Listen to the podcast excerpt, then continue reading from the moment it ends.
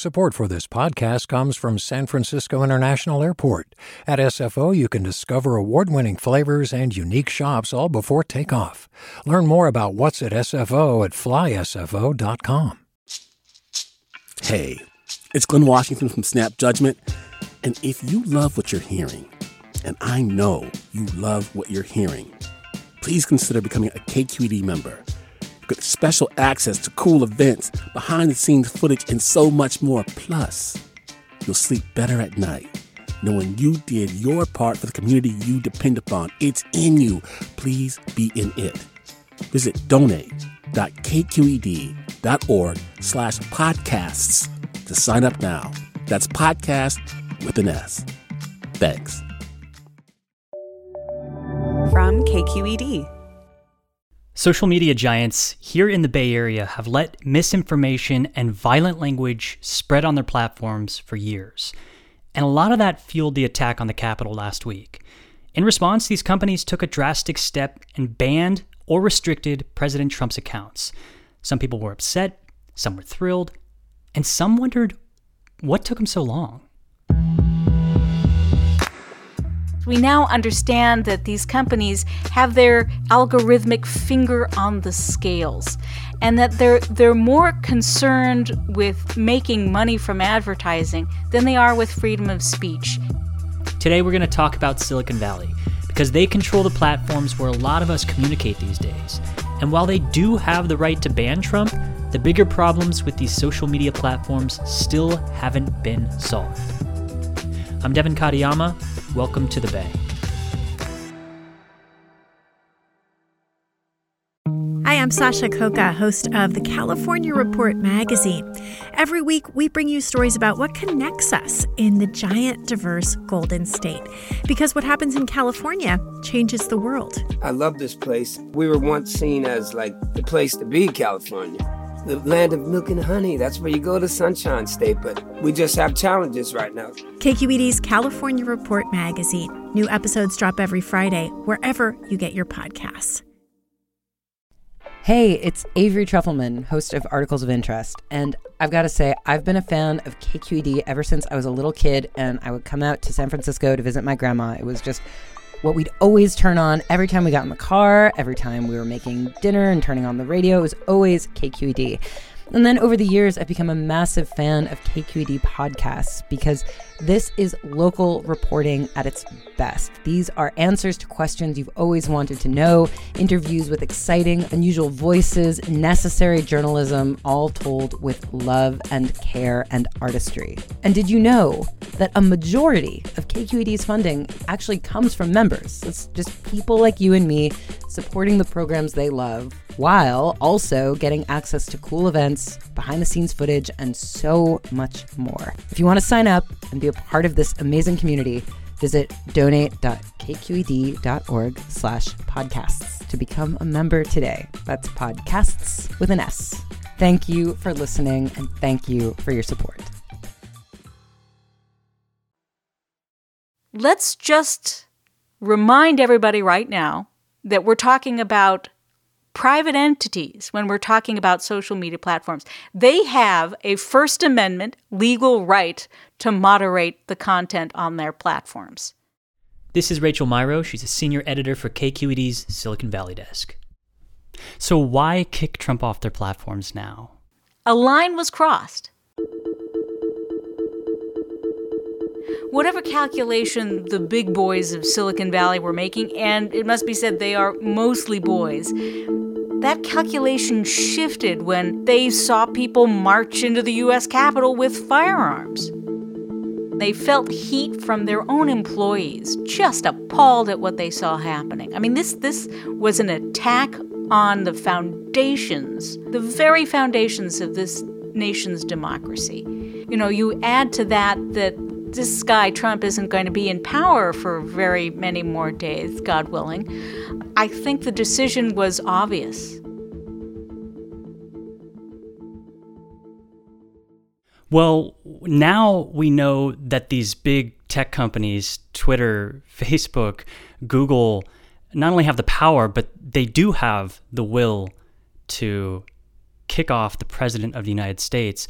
And I think for a lot of people to actually see that happen was really important, was a big milestone.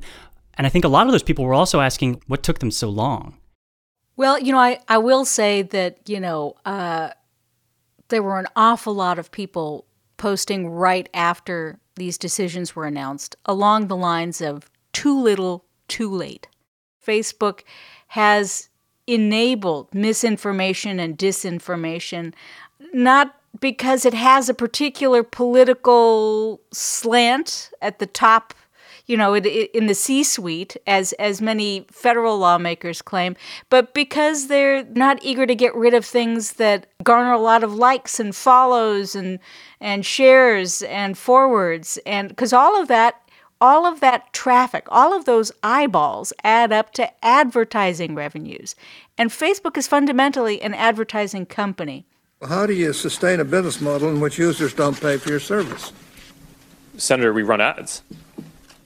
They have been engaged in a delicate dance in recent years, uh, trying to fend off tougher regulation from both sides, from Democratic lawmakers as well as Republican lawmakers who hate these platforms for different reasons after this new algorithm was implemented uh, that there was a tremendous bias against conservative news and content and a favorable bias towards liberal content. Would I be able to run advertisements on Facebook targeting Republicans in primary saying that they voted for the Green New Deal?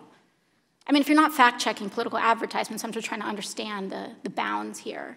And up until these last few days of the Trump administration, uh, President Trump has been a credible threat to the economic welfare of these companies.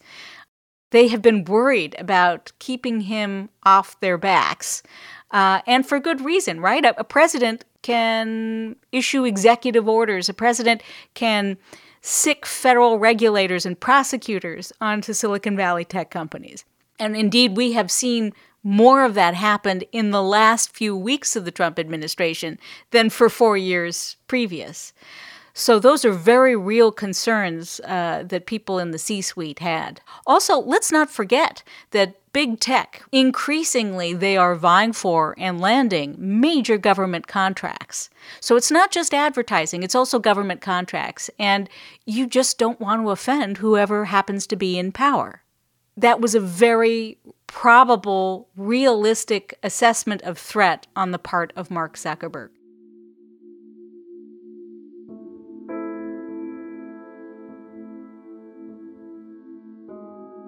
We must say here that we're not just talking about Facebook, we're talking about Google and YouTube and Twitter. Because they're trying to, to fend off uh, an actual regulatory crackdown, uh, they've been doing a little dance in recent years as people become more aware uh, that algorithms encourage misinformation and disinformation.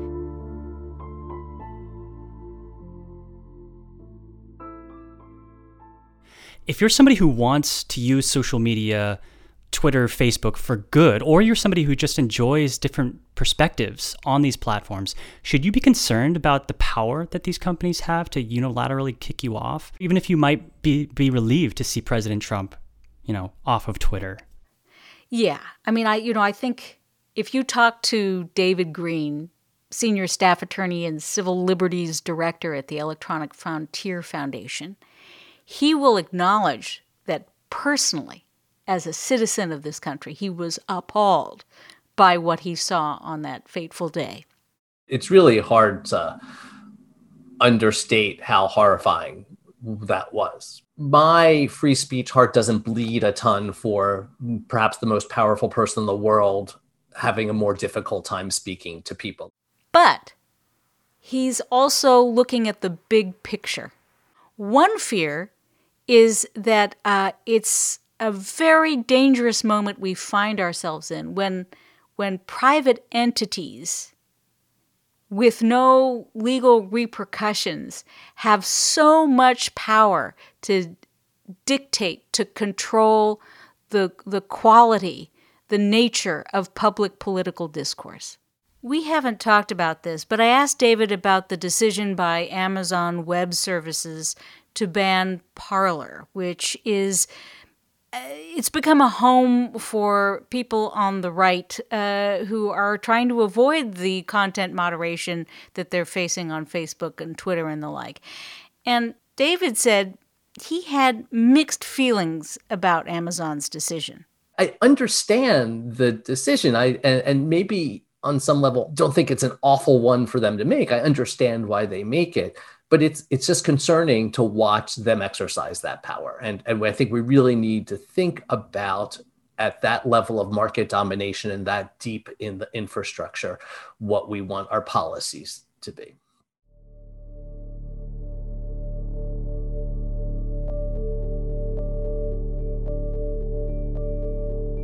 Where does this leave us? What should we be paying attention to as, you know, Biden becomes our next president next week?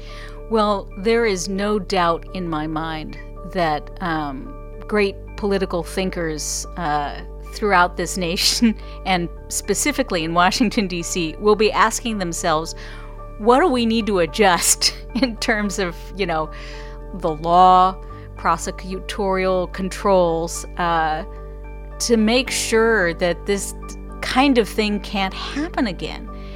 And uh, something to bear in mind is that, you know, the Biden administration is already being packed with people who come straight out of Silicon Valley at the highest levels.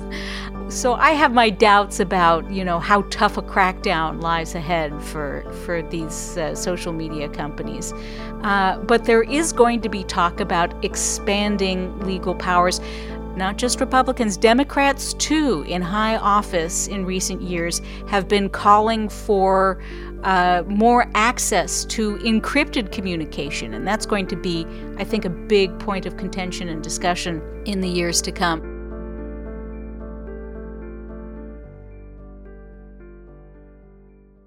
I, I think these companies' decisions in the past couple of weeks is a reminder of how much power tech has, Silicon Valley has. Like, the reason this is all such a big deal is because so much of our communication happens on these platforms controlled by just a few men, really.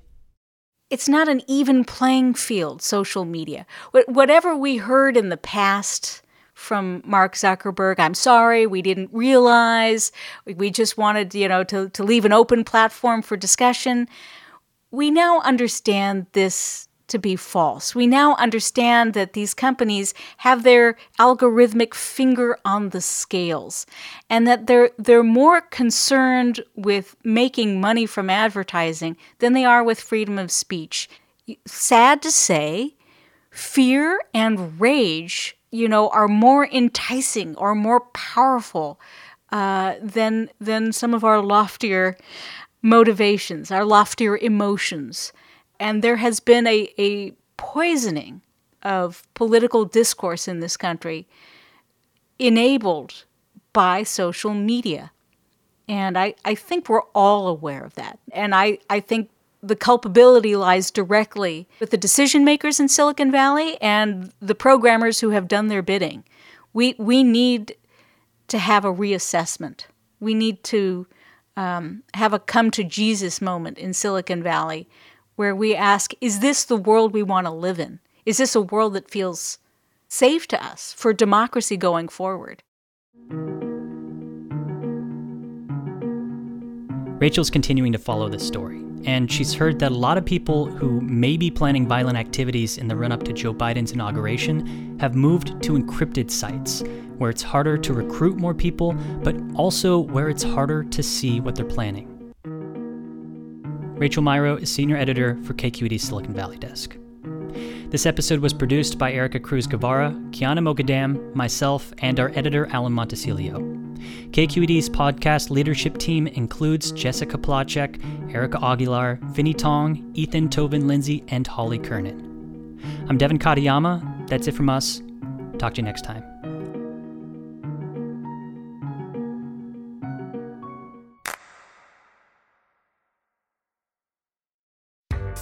Hi there, I'm Rund Abdelfatah from Throughline. If you're listening to this podcast, you know that KQED produces exceptional storytelling that keeps you informed, inspired, and entertained. Their podcasts cover issues from your neighborhood to the entire country and everything in between. Support this work today. You can help us continue to bring quality podcasts to your ears. Just head to donate.kqed.org slash podcast. That's donate.kqed.org slash podcast.